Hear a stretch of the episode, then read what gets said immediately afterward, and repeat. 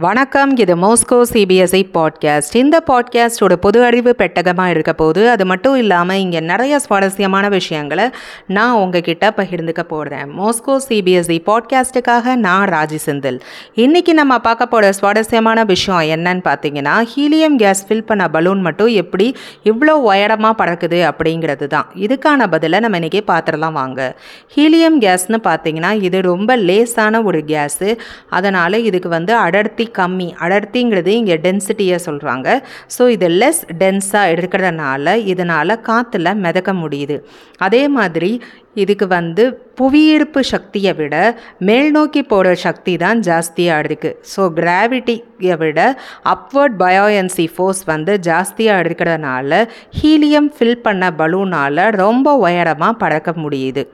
இதுபோல் சுவாரஸ்யமான பல தகவல்களுக்கு மோஸ்கோ சிபிஎஸ்இ பாட்காஸ்ட்டை கேளுங்க. நன்றி வணக்கம்.